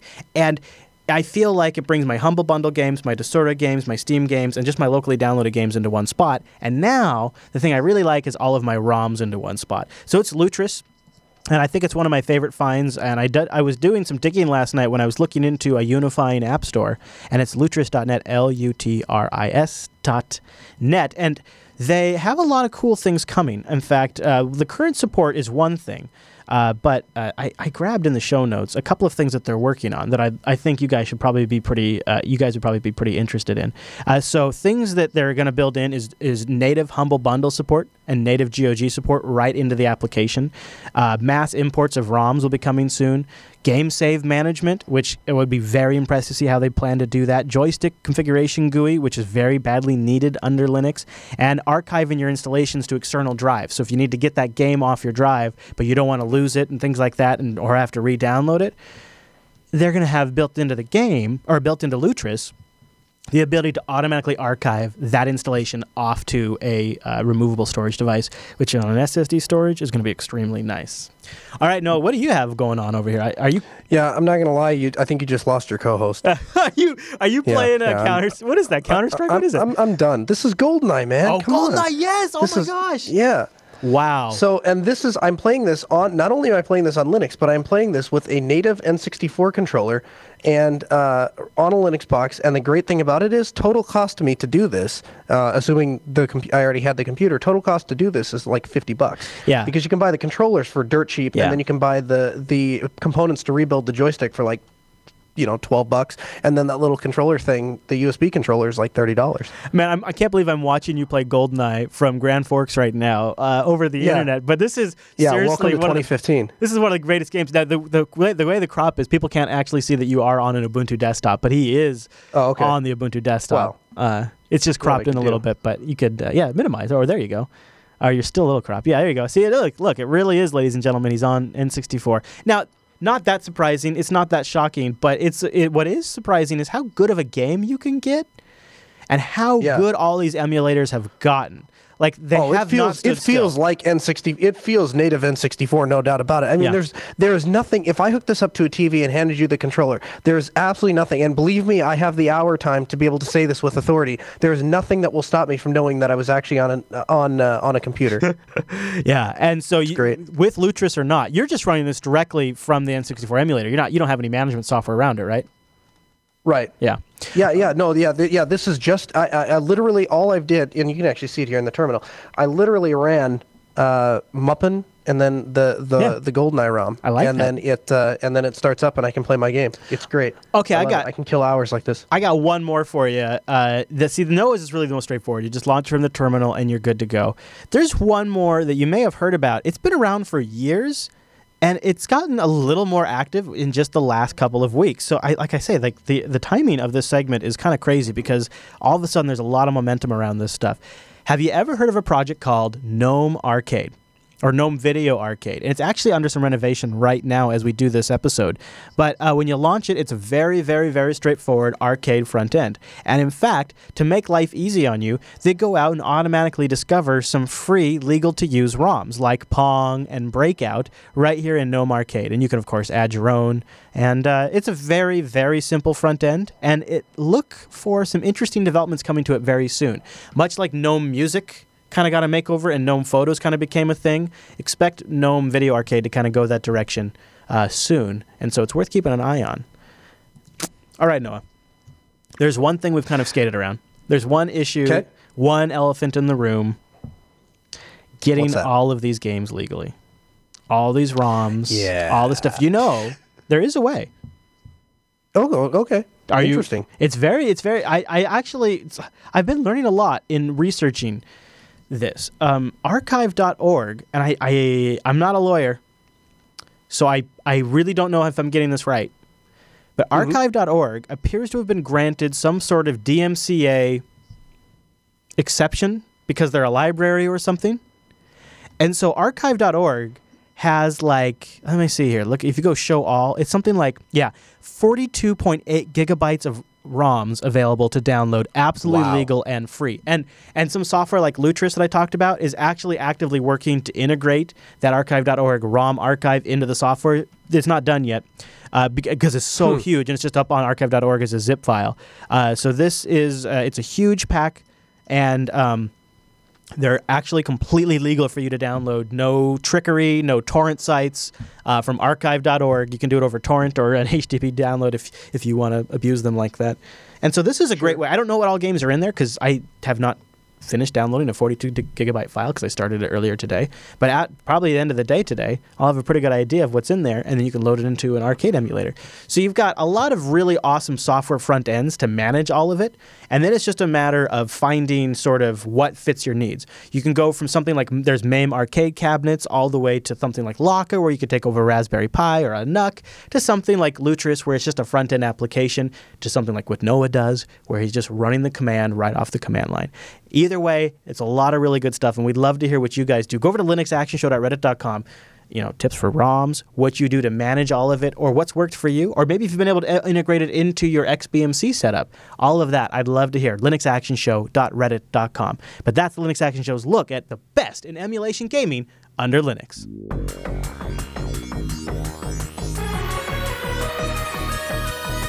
And that brings us to the end of this week's broadcast, but we do have some feedback to follow up on and a little gadgetry to talk about and a couple other points I wanted to mention. Project Ascension is something we've talked about before. That is a sort of unifying app store that wants to bring all these different uh, app stores together. So Project Ascension is probably worth checking out too. Uh, Lutris is what I'll be sticking with for now. Um, and Noah, we had a couple of emails to get to. We also had a gadget that you've kind of teased a little bit on and off. You teased it a lot during Linux Fest during the live stream. So people who watched our live stream coverage might have a hint of this new gadget you came across that you say is revolutionizing your workflow. Yeah. Yeah. So what I what I bought is uh, a a long, long time ago. I wanted uh, when they first came out. I actually wanted one. I wanted to purchase a UMPC, but at that time I didn't really have a whole lot of money. And by the time I, I got to a, a place in life where I was making enough money to purchase one, they stopped making them. Um, and so I was I've been scouring eBay for the last couple months to look to see if there was one that that I thought would be you know a little bit better suited uh, for my needs than others and i came across the sony VAIO uh, it's the p Oh, yeah, series Yeah, and yeah. essentially what this is is a tiny little box i'm going to step away from the microphone so i can put it on the camera but essentially this is a tiny little box that is Mm-hmm. Yeah. running linux Uh, yeah, Sony, uh, and you've probably seen them. They seem like they're impossibly small. Uh, and that's a full computer. What is that on there? Is that Mate? It looks like it's got Ubuntu Mate on there. It's got a full QWERTY keyboard and the little uh, nipple mouse in the middle. It doesn't have a trackpad or anything. There's not even room for a trackpad. It's it's almost Right, the size of a huge scroll. phone. Yeah. Yeah, yeah, exactly. So it fits in my back pocket, and I have uh, I have full blown desktop Linux on here. I have Telegram, I have Thunderbird, I have Firefox. Um, it- you know, it, it's one of those things where everyone wants to find a different mobile platform that will work for them. And honestly, what I'm finding is that this this right here. I was in Walmart the other night. We were in this impossibly long line, and I was standing there. I'm like, well, what am I going to do? And I'm like, I know, I'm going to get some work done. So I pull my lap, my little laptop out of my pocket and set it on the grocery cart, and I'm sitting there filling out, uh, filling out uh, progress reports for a couple companies uh, inside of the Walmart line on my laptop. That I just there's no way I would do that on my phone. I cannot peck out uh, long emails on my phone. I can, however, touch type them on this keyboard. Keyboard's big enough for that? it, it is it's I mean it, it's it takes a little bit of work, but yes, I can touch type on it. I can compose an email. the The only the only downside I found is um, the video playback is basically non-existent, and I think and I attribute that mostly to the fact that it's a it's it's a it's a 2010 uh, era Atom processor. Yeah. and I just don't think it has the power to do it. Um, but as far as like getting tasks done, as far I can open up, uh, I you know I carry all my files on an encrypted uh, LUKS uh, USB stick, and I can open those those files. And you know the thing is, I feel like every time I try to go to Android, I make all these little compromises to make Android a platform that works for me. I have to live without a mouse, which I really like having. I don't like pinching in, pinching in to, to make a link bigger, and then clicking on the link, and then uh, pinching it out to make it zoom out, and you then read the go back thing. to the what I don't want to do all that. And you know, the other thing is too is I have these my my my banking site. They have a mobile app, but there are certain things that you can't do from the mobile app that you need the desktop site. Well, if I open it in the web browser, it loads the stupid mobile site, which still is handicapped, and I can't do half the things I want to do.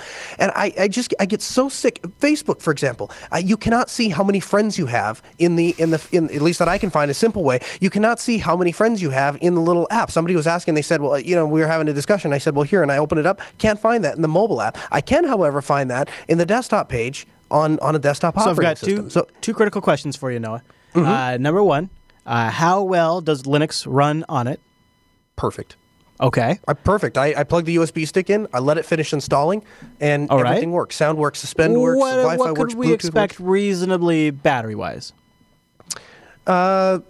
It's a little slim. I, I'm getting right now. I'm getting maybe four hours out of it, and then uh, and then I've got to recharge. I've kind of come to live with that though, from the perspective of I'm constantly plugging my phone in in the car and everywhere I stop. So I guess I'm okay with having to charge it every so often. That's Yeah. all right, and it's not going to replace my laptop. It's simply going to be a companion to my laptop. So it's a it's an it's an atom powered machine, and all Mm-hmm. in, how much you got it off eBay? How much did you spend?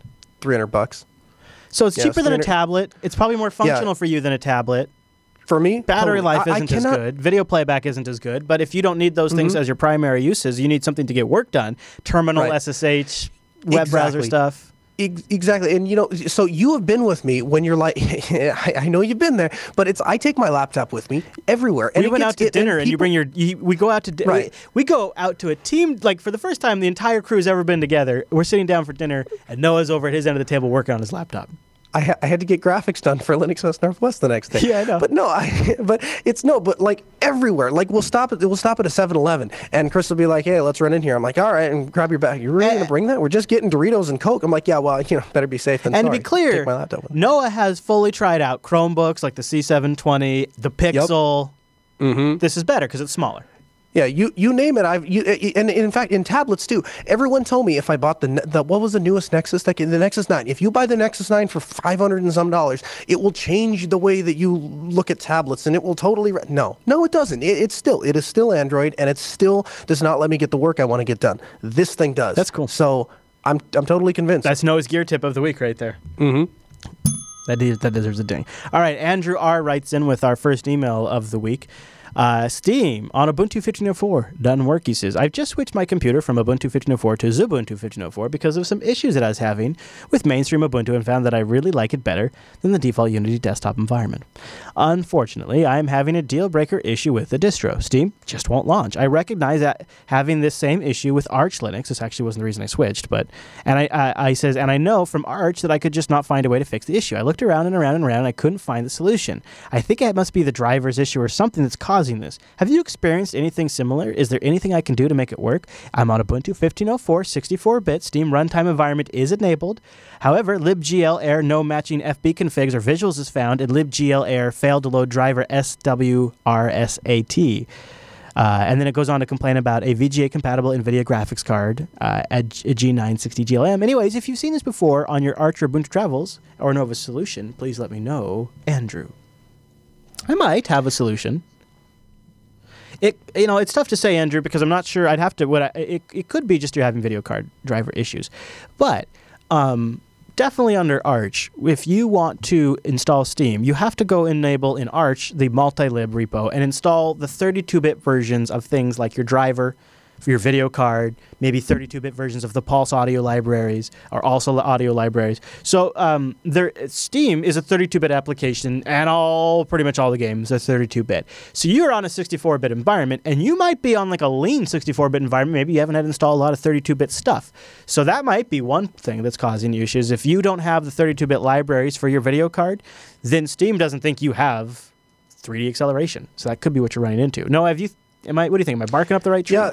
Yep, yep. That that that is uh, that's what I've always done is is the 32 bit and Ubuntu has the same thing, the IA 32 libs. Yep. Um, you install that and Steam seems to work right and know, I, I perfectly don't. once you get that I'm done. not totally clear on Ubuntu, but under under uh, under Arch, um, using real Linux, you have to install the NVIDIA 32-bit driver. But there's a package that just takes, takes care of all of that for you. I'm not sure how you do it on Ubuntu. I'm not sure if when you on fake Linux. well, you know, because you go into that driver wizard and it just sits there for a while and then eventually gives you a list of things you could install. And some of them are like the same exact thing and you don't know what that does. Yeah. And then you click that's it and it's not sure, it's not clear. Is it installing 64 bits and 32 bits or just which bits? And so it leads to this exact problem. Right, because Yeah. if Andrew had specifically installed the 64-bit and 32-bit versions, he would be aware of that. I'm not saying it's a Mm-hmm. Bad thing, but it, Yeah. it leads to this exact kind of issue when you're trying to troubleshoot later on.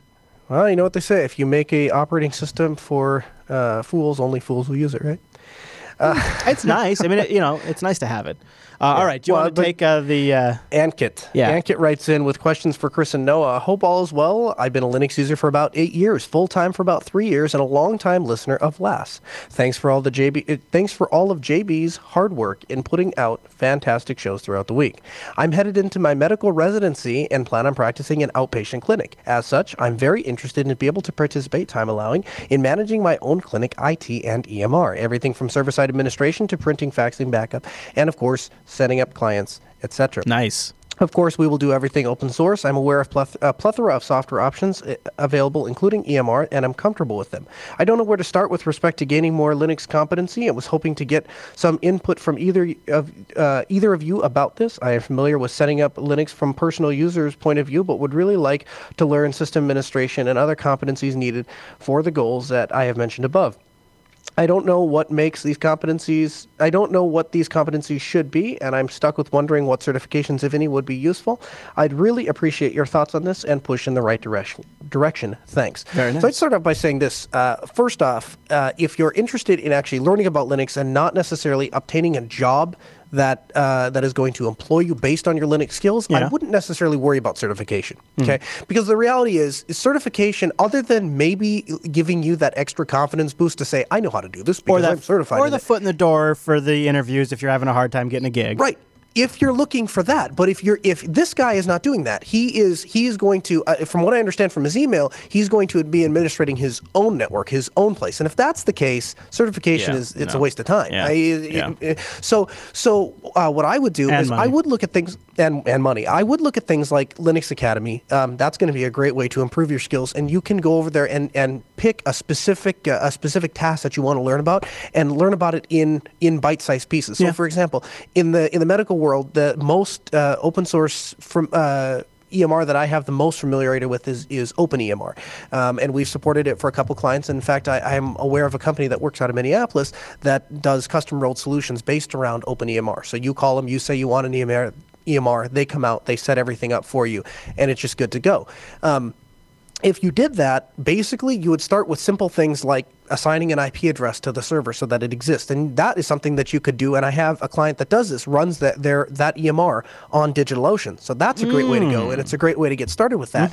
Um, and uh, of course, we manage the server for them. But if you wanted to do it yourself, essentially, uh, once you once you get the basic ideas of installing software via the command line, and you you get the idea of SSH and SCP, once you get those basic things down, you can get a usable system. And then uh, what I would do is I would tackle problems as you come across them. Yeah. I wouldn't necessarily try to go out with the shotgun approach because you're never going to be able. To. Let me jump in here, and, and, and I want to make something 100% clear. I'm not going to make a dime by saying this. Linux Academy does not sponsor the Linux Action Show. I make no money. If Mm-hmm. you want to do me a favor and you want to check them out after I say this, go to linuxacademy.com slash unplugged or coders. You pick. That would actually support the network. But here's the thing. Linux Academy has recently introduced this feature called Nuggets, and they're just like one-off tasks. Like I need to learn how mm-hmm. to set up NTP, and I don't need a whole course on all of this. I don't need Right. to I don't need to learn how NTP works necessarily. I need to know how to configure it, how to implement it, and how to secure it. And so they have these nuggets now. And so if you are in the position of our, our writer here, where you need to rapidly expand your knowledge, and maybe you do want to slip into certifications at some point, like you want to be able to set up a course where you could go certs if you want, Linux Academy is is is there. I don't know of a better system out there to do it. it honestly, if these guys weren't doing this, what Linux Academy is, I think I would retool Jupiter Broadcasting to do what they're doing because it, it is so exactly what the Linux community needs. And Yeah. uh, so I, I, I just even if, if they don't sponsor the show, I, I wish they could. I wish I wish I put more sponsors in this show because they would be my first pick to go in this show because they're so perfect for you guys.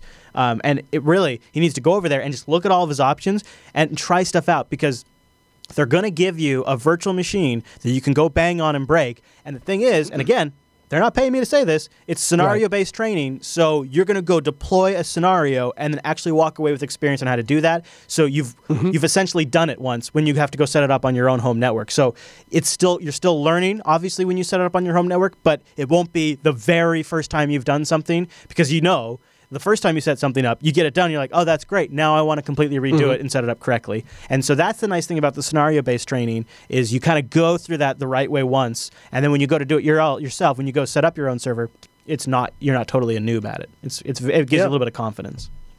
So yeah, that that would be great. Uh, also, another quick follow-up. Rekai found the solution for our Steam users' issues. Uh, so we have linked to that in the show notes. If you've also experienced the same problem that our uh, Ubuntu 1504 writer is, uh, Rekai found an Ask Ubuntu thread that looks like the solution, and the chat room has verified that does look like the correct fix. So we have a fix in the show notes in the feedback section. Did you have any other closing thoughts on that email? Are you ready for the next one? Yep, I'm ready for the next one. Okay. Uh, DD writes in and he says, uh, Hi.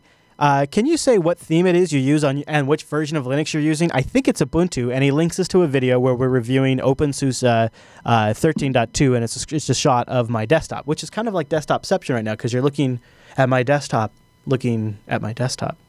And I'm looking at my desktop, looking at my desktop, looking at my desktop. Wow. So uh, I get this question a lot. And this is on the video. This is Numix that you see there, and uh, Numix is one that I've used a long time. I've recently changed things up a little bit, just uh, because I got a recommendation to do so, and I thought, you know what, it is probably time. So I'd like to tell you about a new GTK theme that I, I think is really great. So I think it's coming from the Solus um, project.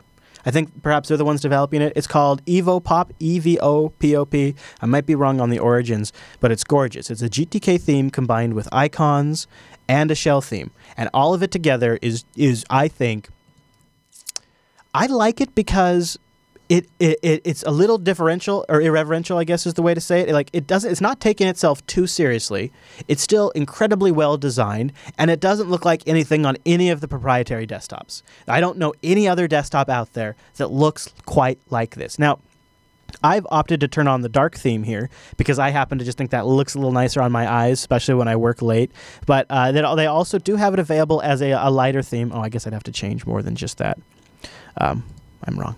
But they do have available in different theme colors too. I just happen to think it looks extremely elegant. So again, it's Evo Pop, E V O P O P, and they have the GTK theme, the icon theme, and a shell theme for GNOME 3, and it really brings it all together, uh, including uh, support for the new GNOME notification area, which makes the notifications really bold, makes the calendar easy on the eyes. So I like it a lot. Previous themes that you saw was Numix, and the icon theme was Numix Squared. Do you mess with your themes much, Noah, or are you good with like a like when you install Fedora? Do you just you good? I just leave it. and I and then and then I come to Jupiter Broadcasting and Chris and Rick I go, Your fonts look terrible. Your windows look terrible. Your icons look terrible. Yeah. Don't you have any icon packs? Why didn't you customize the icon packs? I'm like, Because I don't care. Yeah. I can open the folders. That's all that matters. But you don't, don't you? But aren't you don't even feel compelled to lick your icons? That's so weird. No, I, I, I know. I do get. I, change it. I change it. To, here's the custom. My extent of my customization is I change the the folder view from the uh, like the big fat folders to the list view where Yeah, it's I all one that. list. Yeah, I do that And then too, I yeah. change it from the default zoom from all the way into 33 percent, so they're very small. Oh. Past that, I don't because I want to see as many files on the screen at one time as I can. Past that, I Okay, all right, and then one last since since we're this far in, Heaven's Revenge is right. I should probably mention some of the extensions I use. Try them at your own risk.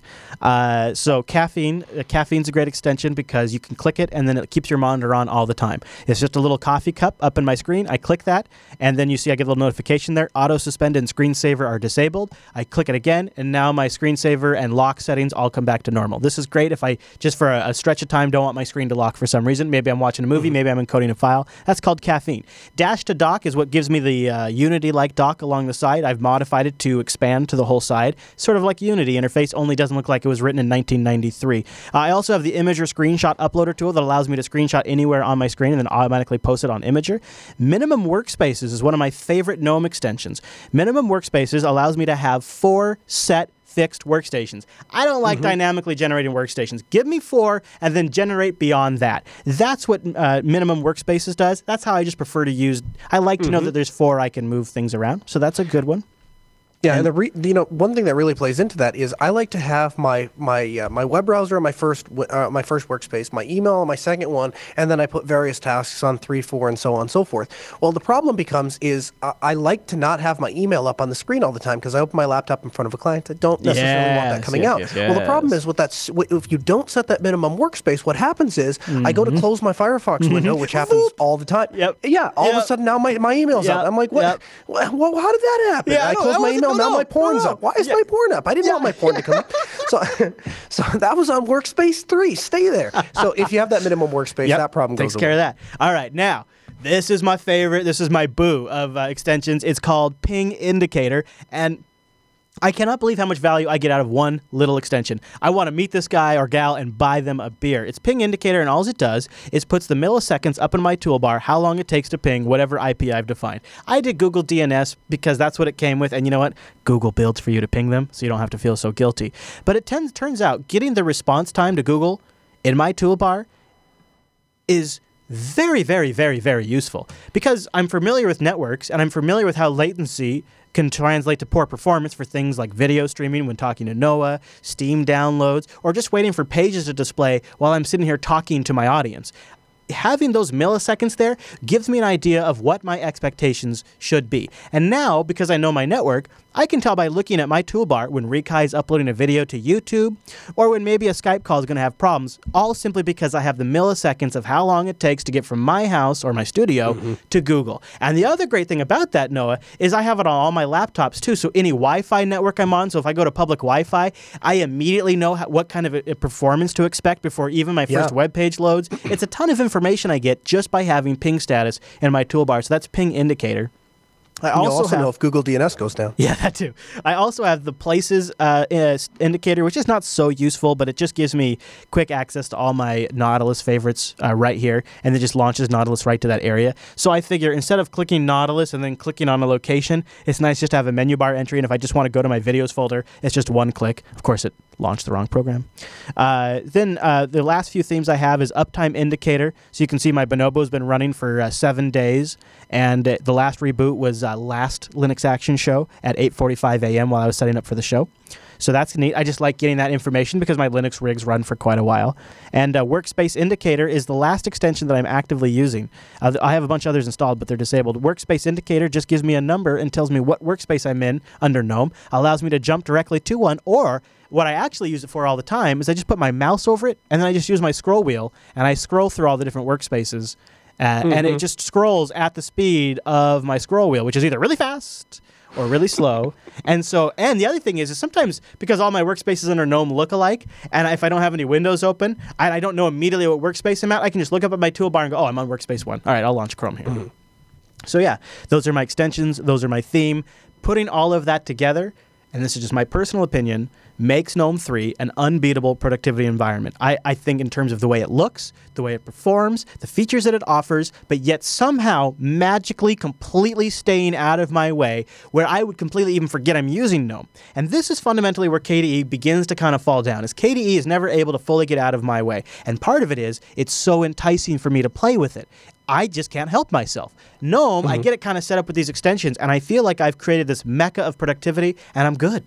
And I just start focusing on my work. And it has a very good flow for me to do that. You know, the way I happen to work with clips and media and different web browsers, and, you know, the fact that I have on one screen, I have my web browser. On the next screen, I have the demo application. Like in this case, it was Lutris or qBittorrent. On the next screen, I have my chat room. And on the last screen, I have my soundboard. For my particular mm-hmm. workflow, it's perfect for all of that kind of stuff. So you take all these mm-hmm. extensions, you add those themes, GNOME 3 on top of basically any kind of Linux. I prefer Arch, but any kind of Linux, it's it's a great environment. Not saying it's necessarily best for everyone. Sure is for me though. And Noah, I think it's great that you don't need all those extensions or themes. Yeah. I really do. I Yeah. really do. I mean, because it I- takes I, less have fun. setup. Yeah, I mean, the, the the thing is, is if I didn't switch laptops every time the wind Mm-hmm. changed directions, I, I might actually buckle down and configure a machine and, and add some of that stuff in. The problem is, I spend a couple hours doing that, and then like two weeks later, I'm like, oh, I'm gonna switch machines, and then I have to do it all over again. Mm-hmm. Well, so and it's not, I just get to a point where I just learn how to use the way. it I totally stock. agree. I, I completely, and I, I try not to go overboard with this stuff because of that, but I Mm-hmm. end up just finding all this stuff I love so much I can't help myself. And you know what? Mm-hmm. The, you know what the, the cost is when the next version of like when GNOME 3.18 comes out. Yeah, Some of the stuff might break, right? I, I was really fortunate between GNOME 3.14 and 3.16. Like almost nothing broke. It was really a smooth upgrade. Wow. That's almost never the case, though. At least it hasn't been so far. Maybe they're getting better about it. So there Mm-hmm. are definite downsides, and until they get that API for the extension stable, which could be never, Mm-hmm. uh, it, it- you know, if that's always going to be one of the disadvantages of using GNOME. But I find now that GNOME 3 and basically its almost raw state, like you use it, is usable Mm-hmm. enough that I can run it for like a couple of weeks like that until the extension authors update their extensions, and then I just slowly add back all these neat things. But even in its Right. raw version, it's still pretty usable for me these days. It's come a long Mm-hmm. way. I mean, I was one of the big haters, so. And now, I, now I'm now I'm married to it. Now you're on. Noah, you mentioned it earlier, but if I wanted to, you know, find out what you do for a day gig, maybe get some services if I was in the Grand Forks area, or maybe even outside there, where where would I go, Noah? Yeah, if you head over to altispeed.com, we do commercial IT support, residential IT support. We've done everything from from uh, people are building a building and they want simply people somebody to come in there and pull wires through the ceiling and drop them down and put in the server infrastructure and put in the workstations and teach people how to use the software that we put on there. Uh, we've done everything from that all the way up to we do uh, contracting work for for different companies. They have a presence in Grand Forks and they want somebody to manage their IT infrastructure. They don't want somebody to take over. They just want somebody to go over there and re-image a workstation or manage a specific server or swap out a specific switch. We do stuff like that. Nice. And that's what uh, that's what puts bread on the table. I like and of it. course, we do that using Linux. And you can also find him at twitter.com slash kernel Linux.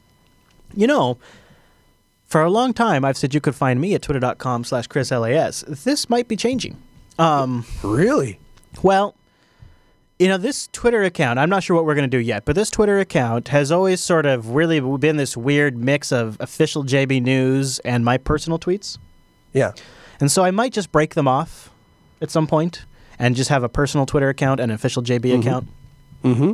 So uh, brace yourselves for that. We'll let you know when that happens. But uh, right now, find me at twitter.com slash Chris LAS. Well, whatever we do, I'll be keeping that handle. So twitter.com slash Chris LAS. There just might be some changes in the near future. Don't forget, too, we do this show live on Sundays. We start usually around 10 a.m. Pacific. Uh, that's uh, go to jupiterbroadcasting.com slash calendar. Get that converted to your local time zone. And then we usually keep going. The faux show comes up after this. And if you can only listen on the go maybe you're driving on a sunday. Taking a sunday drive are you? Jblive.info for the audio only. Or maybe maybe you just want theater of the mind. I, that's why I like audiobooks. JBLive.info will do that. And don't forget, if you want to make this show better, engage with the community, give us app picks, news stories to cover, or insights, linuxactionshow.reddit.com. And if you want your email read on the show, you go to jupiterbroadcasting.com slash contact or just email us directly, linuxactionshow at jupiterbroadcasting.com. Noah, is there anything else we need to cover on this week's show? I think we covered everything and then some. Wow, that's a big show then. That's a really big show. I think so. Okay, everybody. Well, thanks so much for tuning this week's episode of the Linux Action Show. We'll see you right back here next week.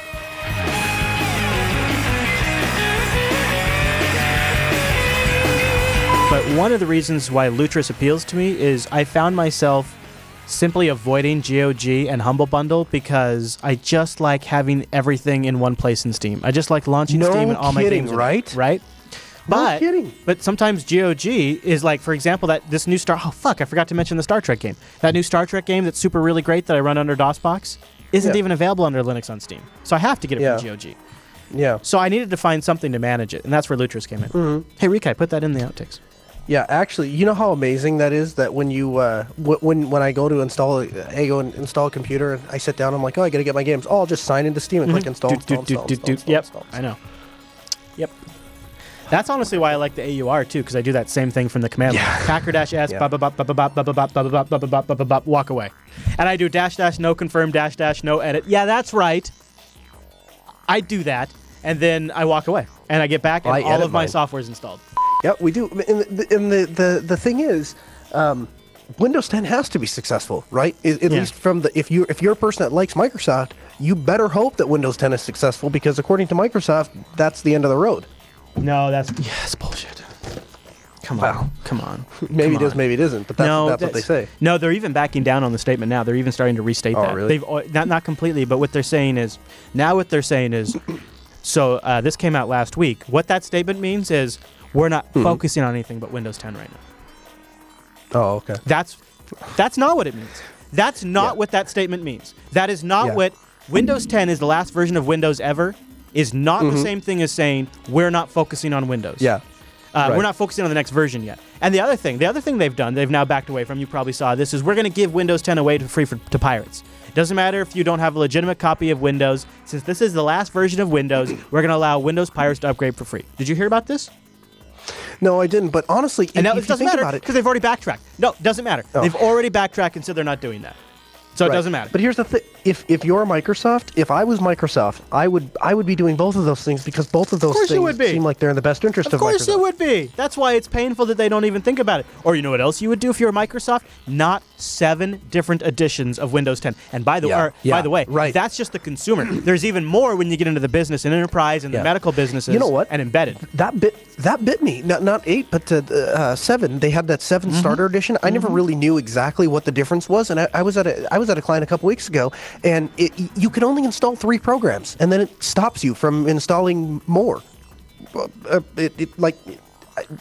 Mine was blown, uh, but you apparently there's a limitation to how many Mm-hmm. pieces of software you can install before before you have to pay the extra whatever it is sixty nine dollars Mm-hmm. to upgrade to the home basic or whatever. Uh, But anyways, uh, go ahead and put it on your Raspberry Pi.